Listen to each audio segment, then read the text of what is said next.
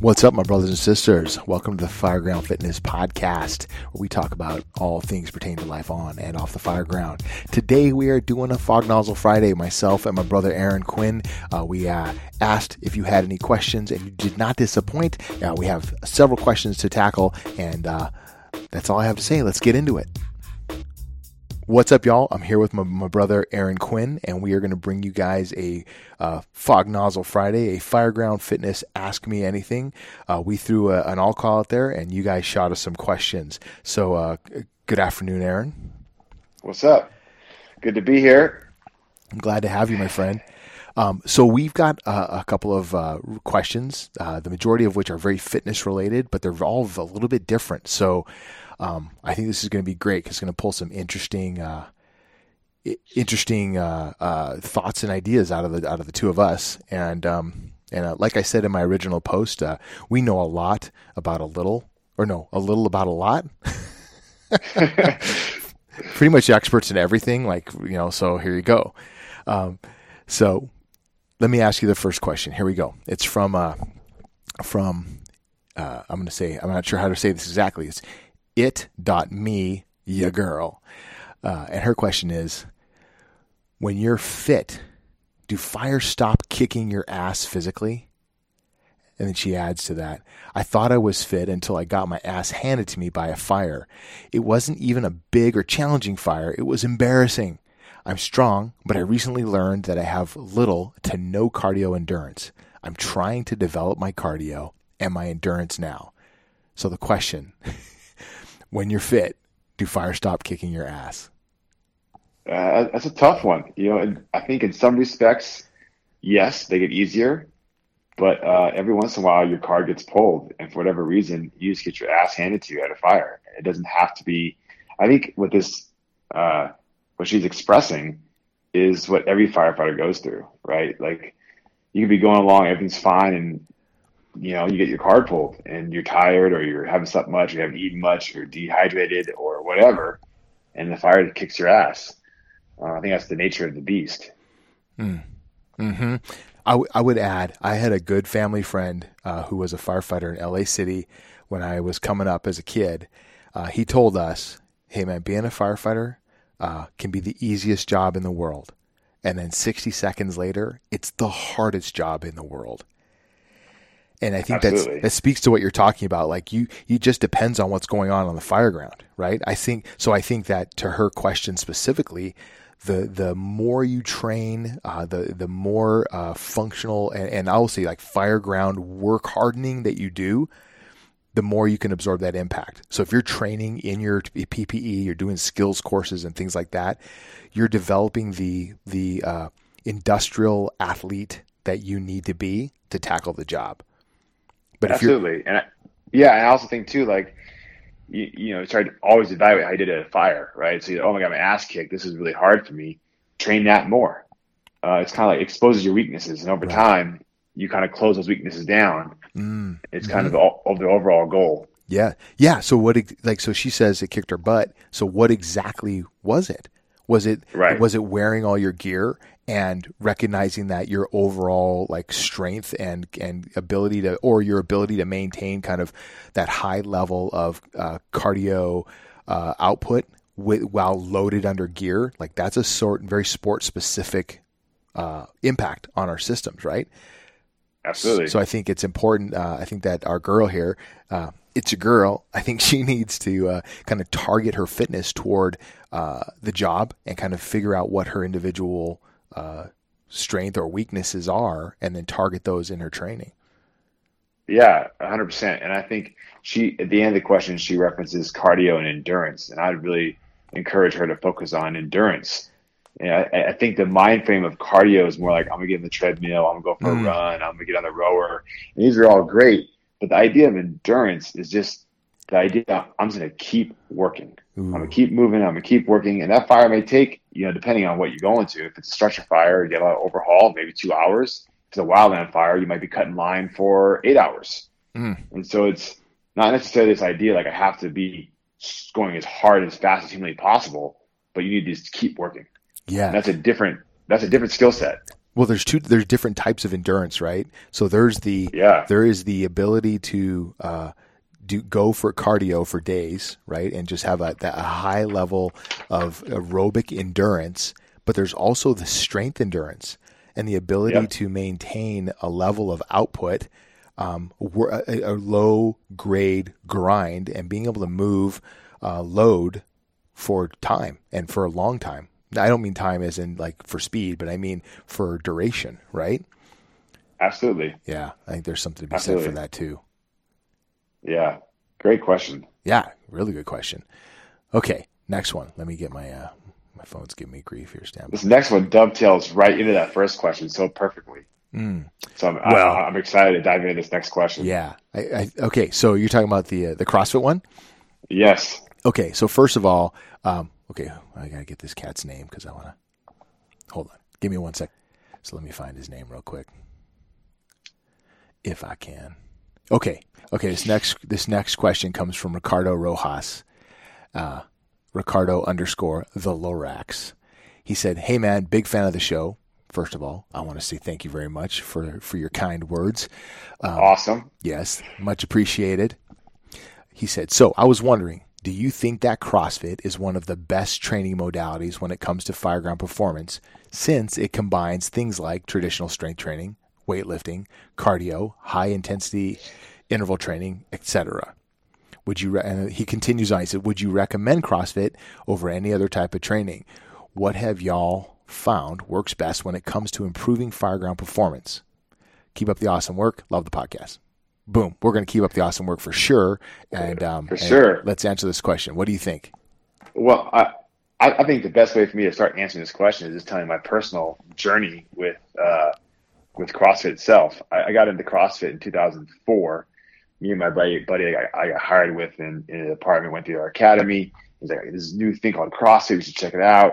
And we delved into it deep. I mean, we were like fully on board, following the WODs, following the 3-on-1-off schedule, doing all the workouts, all the names, all the frans, all the everything's. Right. Were you were you preaching the gospel? 100%. I mean, I was like, this is the best, but I didn't preach it for very long. At the time, I got up to about 240, and I was an absolute animal for the first 15 minutes. Like I could tear down walls for 15 minutes. But what I noticed on the fireground, and I'm lucky enough that we get enough fire where I work, that we put the fitness to the test on a regular basis. Mm-hmm. And I was dismayed to find out that these old timers who never worked out, who'd sit around and drank coffee and smoke cigarettes all day, would outwork me, and I'm exhausted, and I can't figure out how I can't pick up this shovel and shovel another pile of stuff out of his house, while this old timer is just laughing at me with a cigarette hanging out of his mouth. And in that moment, what I realized is there's a failure to CrossFit. And so it sent me on a whole journey to kind of discover and actually create a better system. But I think the shortcomings of CrossFit, because I think this gentleman can see the benefits of CrossFit. But the shortcomings of CrossFit that I see is that you only really ever train short, intense duration workouts. And I think the problem with that is a couplefold. The first part is your main abilities, your main output, it's only good for about 15 to 20 minutes tops, and then it kind of peters out.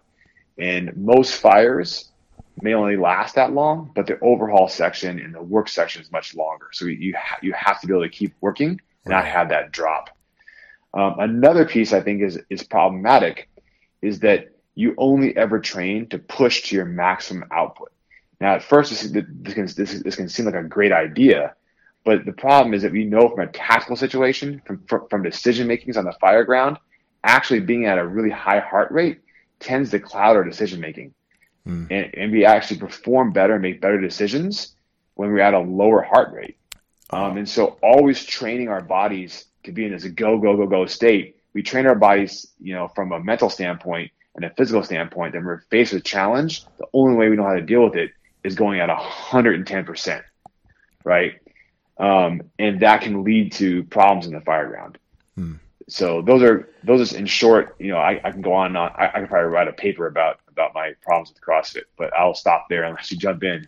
Well, so I will jump in. So here's the thing about CrossFit is, to me, there's some good things here. The multimodal training to me, I think, really speaks to the needs that a firefighter has, right? You have to be strong. Yes, absolutely. You have to be powerful. You also have to have a high level of metabolic conditioning. So, and you spoke to this really, which is interesting, is this idea that if you redline and don't have the ability to recover from that, your ability to process information, to think effectively and to communicate effectively diminishes. And so from a, you know, the idea of being a tactical or an industrial athlete, like your job isn't to be the best at performing physically. It's to be the most robust person on the fireground to be able to sustain operations. And that means strategically, tactically, and task level, right? Absolutely. So yes. To your point, you've got to be able to do all those different things. And so what I love about CrossFit is this idea that we are training across different domains, but I feel like the programming in general for a line firefighter that's working doesn't necessarily take into consideration the individual need. So it's not specific to me as an athlete, and my strengths and weaknesses are different than yours. And so any real holistic program is targeting what my needs are, whether I need to work on my strength or I need to work on my endurance, my muscular strength, endurance, or whatever component of my athleticism I need to develop. CrossFit rather is so general that it kind of lumps us all into one and doesn't take into consideration that the specific needs of the individual athlete. So that's my responsibility as an athlete to figure out what my needs are and address it. Right. And then the last thing about that is the programming. I believe that programming is really important when you talk about rest and building in cycles of rest for the individual athlete. And we work crazy schedules where sleep is not always available to us. And so It can hamper our recovery cycles. And to me, that can be, at the end of the day, it diminishes your health because you're not thinking about your recovery in the terms of the total health package of your programming. Absolutely. You know, and I add a few other things. I think if you go back to some of the very early CrossFit journals, when they first started, like Coach Glassman, who started CrossFit, was kind of talking about the whole theory and idea behind CrossFit. It was originally started as a supplement to whatever other sport you were doing. Mm. And the idea was, hey, if you're an MMA fighter, if you're a jiu-jitsu, if you're kickboxing, if you're a military, if you're a bike rider, if you're a rower, runner, you know, to be well-rounded, you got to be doing this generalized fitness program. Yes. Right. And and the reason why it was designed to be very short, intense workouts was because the idea was you'd hit your CrossFit workout and that would be like your gym time. And then you go out and do whatever sport you're doing. So that was your specificity, right? Mm-hmm. And so it was designed to balance and offset the losses that you were missing from your sport and magnify the things you need to magnify in your sport. It was never meant to be a standalone thing. I think as it's evolved through the years and now it's a sport and it makes big money, it has become its own thing. Yeah. Right. And I think that's an important thing to understand is that the philosophy and idea behind CrossFit is still very valid and very, I think, good. You know, but I think getting back to the main philosophy of CrossFit and not necessarily what it is today is huge. Also, I will say you have to train twisting motions. We see them in the fire service. We see them in athletics all the time. CrossFit is almost void of any kind of east-west twisting motions, which is hugely important for us as firefighters. Yep. You know, how many times have you been on an unstable platform and having to move objects? Yeah. Right? Like moving yourself or moving an object and having to turn while you're standing on something slippery or unstable, you know, garbage in someone's house, for example. You know, like that's a real problem and a real circumstance you find yourself in. So it takes me back. I mean, how many times has your bottle been shifting on your back while you're trying to pull hose or chop on a roof and like this weight's like side to side to side to side. And you're like, oh my God. This is, exactly. But you don't get that in any kind of gym setting. Yep. So yeah, definitely. I think CrossFit is good. But there's also some things that I would venture to say to do better. And that's the kind of second part of the question is what would I also, what I recommend. Anyone who knows me already knows what I'm going to say. You probably know what I'm going to say. Get to the mats, train jiu-jitsu or maybe Muay Thai, but any kind of contact sport was where you have to train tired and learn to be precise with your movements.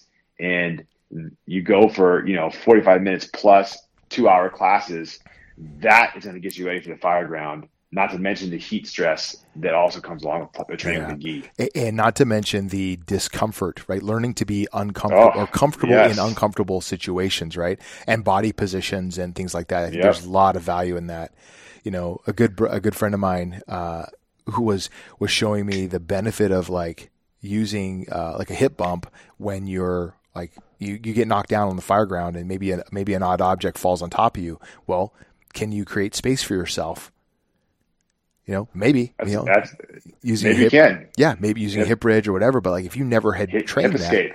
Yeah, exactly. So there's a lot of, I think this, that we kind of goes right back to kind of the sport specificity aspect. Are you training for the game that you're trying to play? I hate to call it a game, but there's a lot of sport specificity to the work that we're doing, and you have to target that specifically. So that takes me to this next question, and we're gonna one last fitness question here, and this is from Jim Gosnell, great guy, actually know him personally, and thanks Jim for shooting this question in. So, and Jim, 54 years old, specimen, looks fantastic, and you'll listen to his question. He says, "Where do you see the line between cardio and weight training? Is there a balance according to our jobs that you may have recognized? I'm a smaller guy, 5'8", 165 pounds. I selfishly spend more time on weight training. Seems like I feel better if weight training. However, I know I need," and he says in capital letters, "that extra cardio. I know it and I feel it at 54 years old, laugh out loud. How can I balance the two so as not to lose any weight and or strength?" Wow.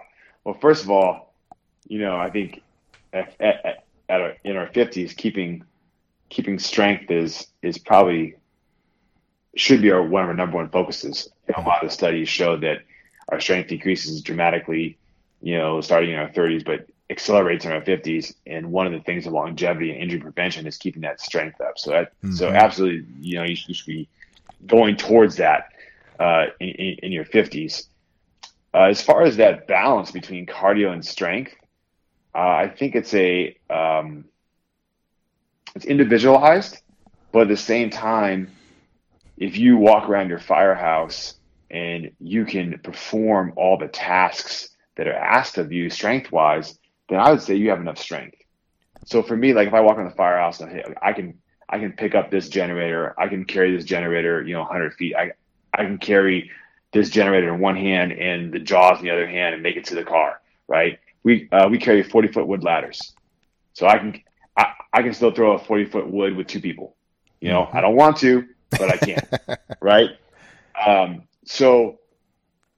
think that's how I judge my strength. Now, as far as that balance between the two, I think we kind of hinted towards this in the first question. Mm-hmm. Me and my friend call this the idea of strength density, and that's kind of like this space between maximal strength, not quite maximal strength, but also not straight cardio. Mm-hmm. Like, can we deadlift 135, 40 times, 50 times, 100 times? Can we do 185, deadlift? Can we squat 50 pounds, endlessly? Can we put a pack on and go, ruck, 45 pounds? These are things that build strength against load, but are more in the realm of kind of endurance training with a hint of cardio. Mm-hmm. The only thing I would add, I think, is hugely important for this cardio's piece that a lot of people forget about is we need to train under heat stress.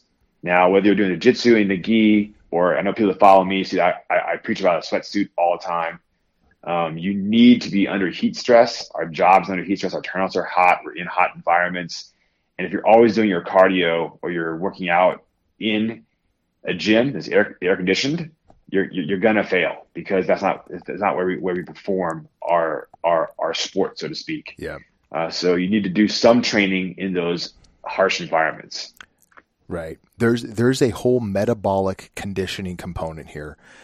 When you do the heat stress work, your body is acclimating to that environment, and the stress it puts on your cardiovascular system accommodates that and learns to work more effectively and more efficiently under that load, right? The heat load and the stress load that comes with it. So if you want to be more effective working in your turnouts, you got to go out in the heat and work in your turnouts. You have to be. And it's interesting. Go ahead. There are studies that actually show that people who sweat more, they lose less electrolytes in their sweat. Their body actually becomes more efficient at withholding electrolyte and keeping electrolyte balance, which is a whole other side that we haven't gone down, but a whole other side of fitness and metabolic conditioning. Right. Yeah, every summer in Phoenix, right, where it's hotter than Hades, hottest place on the planet apparently, I'm not sure if that's actually a real record or not, or if I just made that up, but it sure feels like it's the hottest place on the planet. We have folks who do, I'll believe it. We have folks who are doing landscaping and working on roofs and all summer long. Well, they become acclimated to that load, right? And their body becomes more efficient, their endocrine system, et cetera, becomes more efficient at processing the electrolytes and the sweat and keeping the system cool and maintaining efficient balances in the system.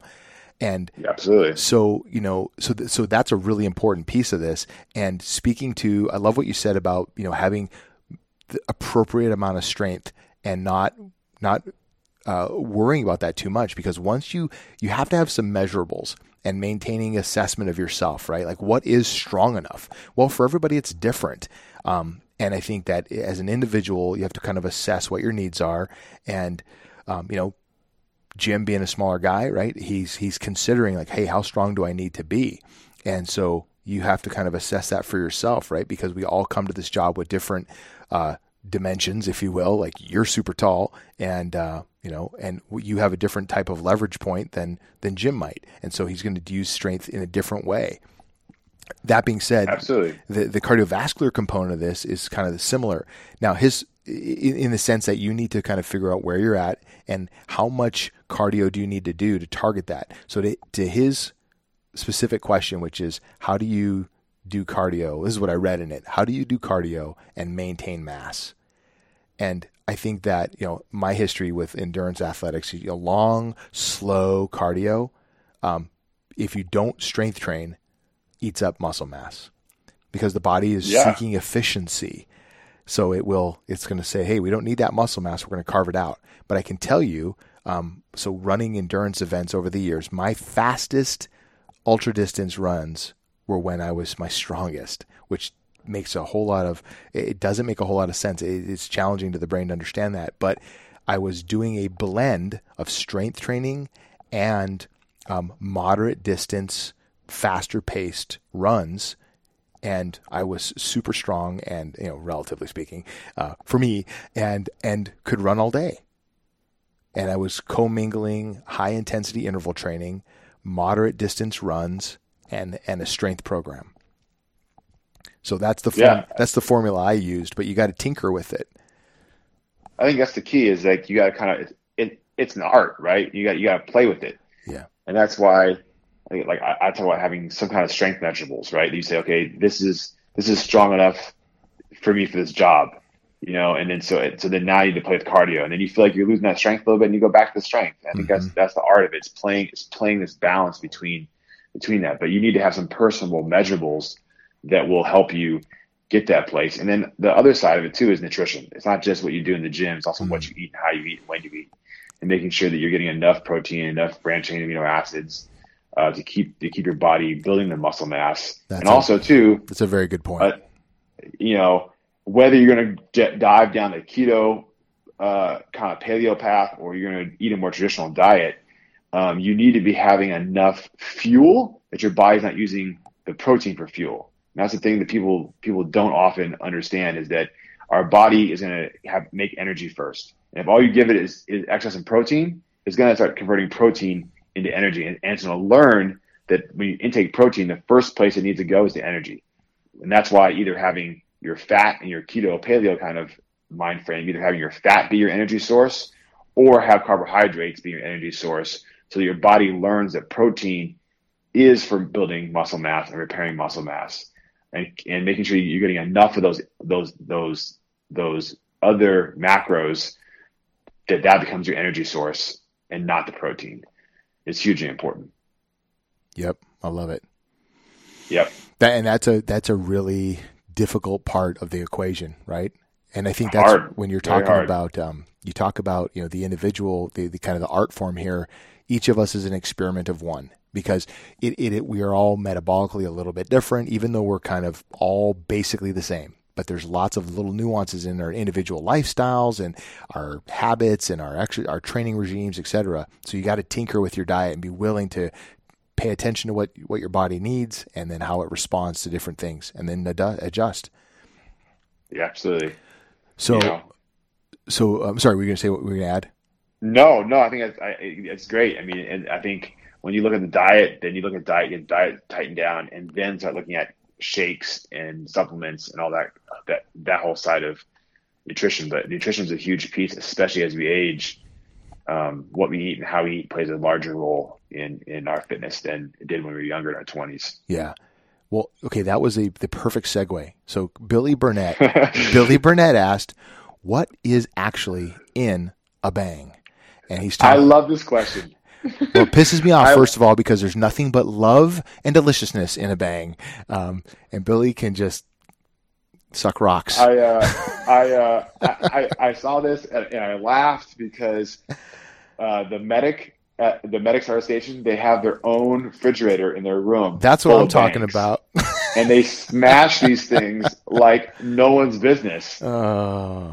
And so when I saw this question, I'm like, this is great. And I actually did some research to try to figure out what actually is in it. Okay. Like, what is just some real quick kind of like down and dirty research on what actually is in a bang. Okay. Can I just be clear? This makes me really uncomfortable because I don't actually want to know. Because for me, I'm telling you, it's just deliciousness. It can be freaking unicorns and rainbow dust for all I care. I just love it. So, okay. You're going to ruin it for me. Go ahead. I'm not going to ruin it too much. So you know, right off the bat, it's got 300 milligrams of caffeine, which is about 3 cups of coffee. That's a lot of caffeine to be intaking at one time. Most of my addiction to it. Yeah. About the daily recommendation for caffeine is about 400 milligrams. So you're right up against that level of like being like, this might be enough caffeine for the entire day for you. Yeah. So that's, again, I never drank one. I tried some other pre-workouts. I thought my heart was going to explode. So I'm kind of anti pre-workout, but I can talk about that later. I will say that when I see people drink them, they drink them pretty quickly. They pound them in a pretty rapid pace, much faster than you drink a cup of coffee. So you're getting a lot of caffeine real quick. Creatine. Creatine's the next thing that's big in it. Now, they have their own, the best I can tell, they call it super creatine, and this is kind of their own thing. I haven't been able to find super creatine anywhere else, which leads me to believe this is kind of their either marketing or their own kind of blend.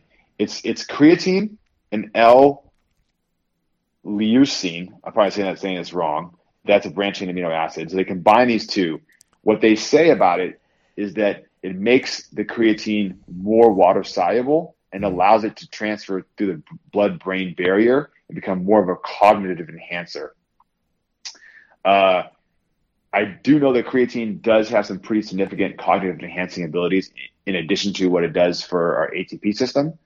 I have never heard of the fact that we need branching amino acids to make it more bio-readily available for our brains. That's an interesting idea. They say it works. Don't know. You can't find out how much creatine is actually in a bang, which worries me. Yeah, exactly. So our bodies can only uptake between 2 to 3 grams of creatine at any one time. It depends obviously on biology, how much muscle mass you have, what you're doing, blah, blah, blah, blah, how much you've trained. But in general, we're somewhere between 2 to 3 grams of creatine at any one moment. And usually we want to be around 5 milligrams of creatine a day. And the old adage of having to cycle creatine, that's kind of out the window. Most people understand that if nowadays they recommend if you take about 5 grams of creatine split up throughout the day, that your body can handle that and you'll be fine, healthy. It won't have any adverse side effects. Now, if you're looking at, you know, if it has more than 5 grams of creatine or it has a lot more than 5 grams of creatine, this can start to be a problem. And there's anything, you know, with creatine and bodies, we're looking at hydration because our water needs go up. We're looking at stresses on our kidneys, stresses on our liver. So again, without knowing how much is in it, that raises a red flag to me.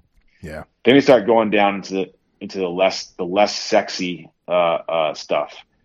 We have this sucralose. I'm probably butchering all these names. And this is a sweetener that's 600 times sweeter than sugar. So it's pretty potent sweetener, but it doesn't have really the same effects as sugar. So we're not getting the calories that you would get from sugar. Anytime you have artificial sweeteners, my concern is what happens is your body actually feels like it's getting sugar. They've shown in the studies that the artificial sweeteners leaves your body actually craving the sugar because your body starts to release insulin in anticipation of the sugar. But when it's not there, then your blood sugar actually drops even further. If you have all there's insulin in your bloodstream, but there's no sugar there, your body's like, hey, where did the sugar go? And it's not there. So those can be problematic for blood sugar levels, which, you know, if you're looking at longevity studies or if you're looking at kind of just performance in general, generally a balanced, more stable blood sugar is what we kind of want. Again, affects everybody differently. That would be a little bit of a red flag. There's other, again, sweeteners, more sweeteners in there. The last thing that I kind of saw that stuck out to me was the sodium benzoate, and that's a food preservative. It's in a lot of canned things anyway, but just depending on how hippie you want to be as far as health and nutrition, food preservatives are probably not great to be intaking. Overall, I would say probably Bang's not the worst thing that you can that you can drink. If you look at the upside of what's in a Bang, they have beta alanine, which is huge in combination with creatine. They have very synergistic effects and huge bumps in performance. Those two are in there. You have caffeine, and you have branching amino acids. I mean, that's the basis of any kind of real good pre-workout drink. Is you give your muscles fuel, you give them creatine, the beta alanine. That's a lactic acid buffer that works with creatine that boosts the effectiveness of it. So that's a good thing. Caffeine gives you a little more bump. So they have some good things in it. I can't say if it's good or bad. I think that people have to kind of take that on their own.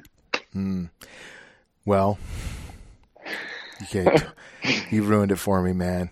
Billy and I are going to have a talk because here's the deal. Thank you for doing that research because I was ready to blow this question completely off and be like, Billy, you can just pack sand.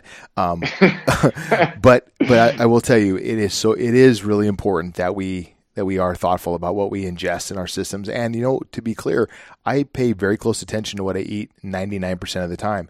So then when I do have a craving and I pound a Bang or whatever, what am I really doing to my system? Am I being thoughtful about what I put in my body? Not really, right? I'm kind of being contrarian to what I, you know, propose that I believe, right? So anyway, thank you for that. And but at the same time, if it's every once in a while a treat, I don't think there's anything wrong with it. If it's an everyday, twice a day thing, yeah, well, you might want to look at it, right? No, you're right. Moderation in all things, right? And I think that, and I would just go ahead. Yeah, go ahead. No, I would just say in general, kind of more of like a general sense. I think the pre-workout craze is something that people need to look at, especially in the job of firefighting. And you have it from a recovery stance, and also you have it from a performance stance. Mm-hmm. If every time you go to the gym, you're banging pre-workout to have a good workout. Sesh. Yeah. Yeah. I mean, you're not going to have that in the fireground. Oh shit. The phones went off. Hold on. Let me go grab a Bang right quick. So I come out here and crush this fire. Right. So in some respects, like you're not training for for your reality.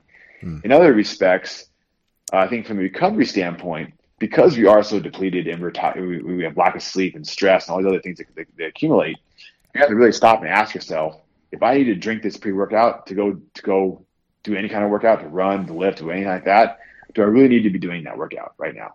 Or do I need to be doing something else that's more restorative or maybe a little less intense? If I get off work and I need to bang, this drink this Bang or go have this pre-workout drink just so I can get through my day, should I be taking a nap? Now, sometimes that answer is, I don't have that opportunity. I got to get this done. I got to keep going. I got to keep moving. Then yes, make that choice with a conscious mind and say, I'm doing this because I don't have the opportunity to rest. But I think the question needs to be there for us. And do we need to be pushing this hard? Do we need to take it easy? Is that what my body's telling me? I think that's more of a spiritual kind of, more of a holistic approach to pre-workout drinks, but I think it needs to be said. Well, and I think you're hitting on what I think is a good kind of encapsulates what we've talked about here today in total, which is you have to be listening to your body and you have to be taking into consideration the big picture, right? What are your needs from a strength and conditioning perspective, from a cardiovascular perspective? What are your needs when it comes to your diet and your nutrition and your rest, right? You have to take into consideration all those things, and the wheel that your life has to be in balance, and you're tuning all those spokes up so that the wheel is nice and true and runs smooth.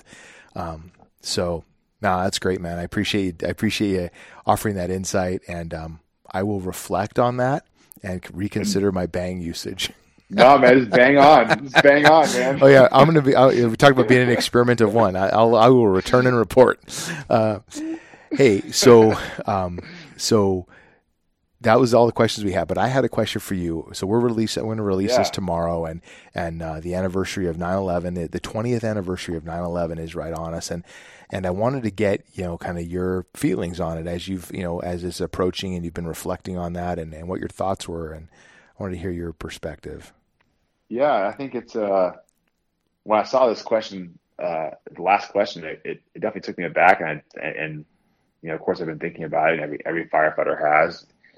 I was literally just starting my interview process for the test. I just passed the written, and the interviews were scheduled the week of 9/11, and we had just started our interviews when 9/11 happened. And so I kind of got hired in the shadow of 9/11, and kind of all that change that happened in the fire service. And then kind of grew up with that, And so reflecting on it, I think, is very much reflecting on my entire career.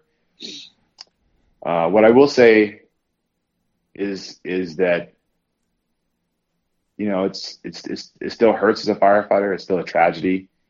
But in the same respect, I think any one of us would do the same thing that every single one of those firefighters who died did. Mm-hmm. I can think about Ghost Ship Fire and the effect they had that they had on our department. And I will tell you that there are a number of guys who have families who have literally said, I would have given my life to save one person out of that fire. Mm-hmm. And that's the kind of people we are. So I think about 9/11. I think what's forgotten in that is that these are guys and gals who have families, who have kids, who saw the towers and had an idea. This does not look good. This is not great. And they willingly chose to keep going up there to just maybe save one extra person. And, I think that's who we are. And I think that's a piece that's lost. And I think that's a piece that people need to remember when that time comes, that might be you. And you might have to make that choice. Yeah.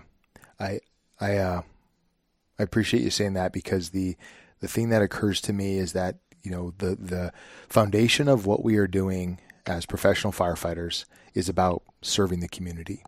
And I had I was on the job when 9/11 happened. I was pretty young on the job and had a young family. And, the day the event took place, my wife was on a bike ride that morning, and I was getting ready to go to work, and she came home, tears streaming down her face.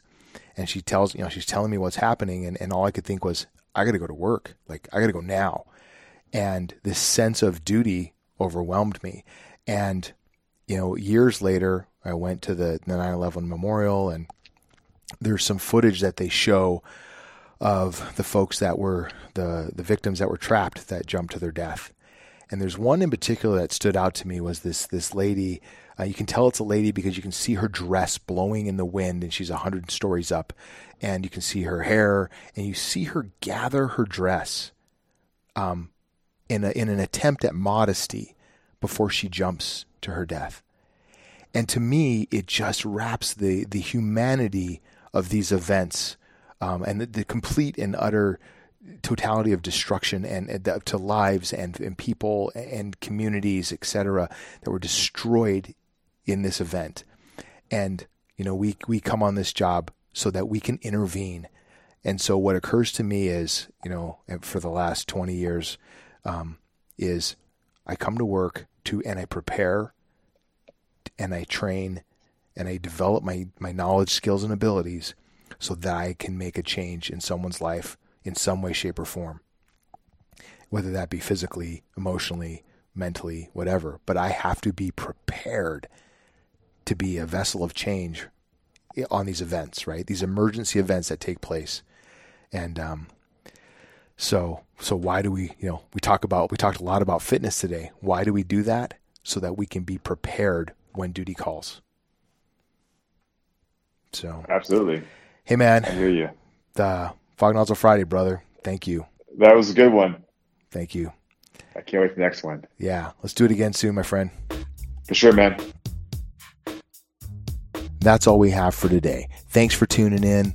If you're enjoying this podcast, get over to whatever platform you like to listen on, subscribe. This podcast will drop in the middle of the night when you least expect it. Additionally, get on over to Apple Podcasts, rate and review the podcast. Feel free to shoot me an email. Any feedback that you provide is valuable for me in helping us build this product to be more in tune with what you want to hear. Lastly, take the lessons that you're learning here from the people that are sharing their knowledge, imbue it into your life. Remember, there are no shortcuts. So let's go on out there and get some.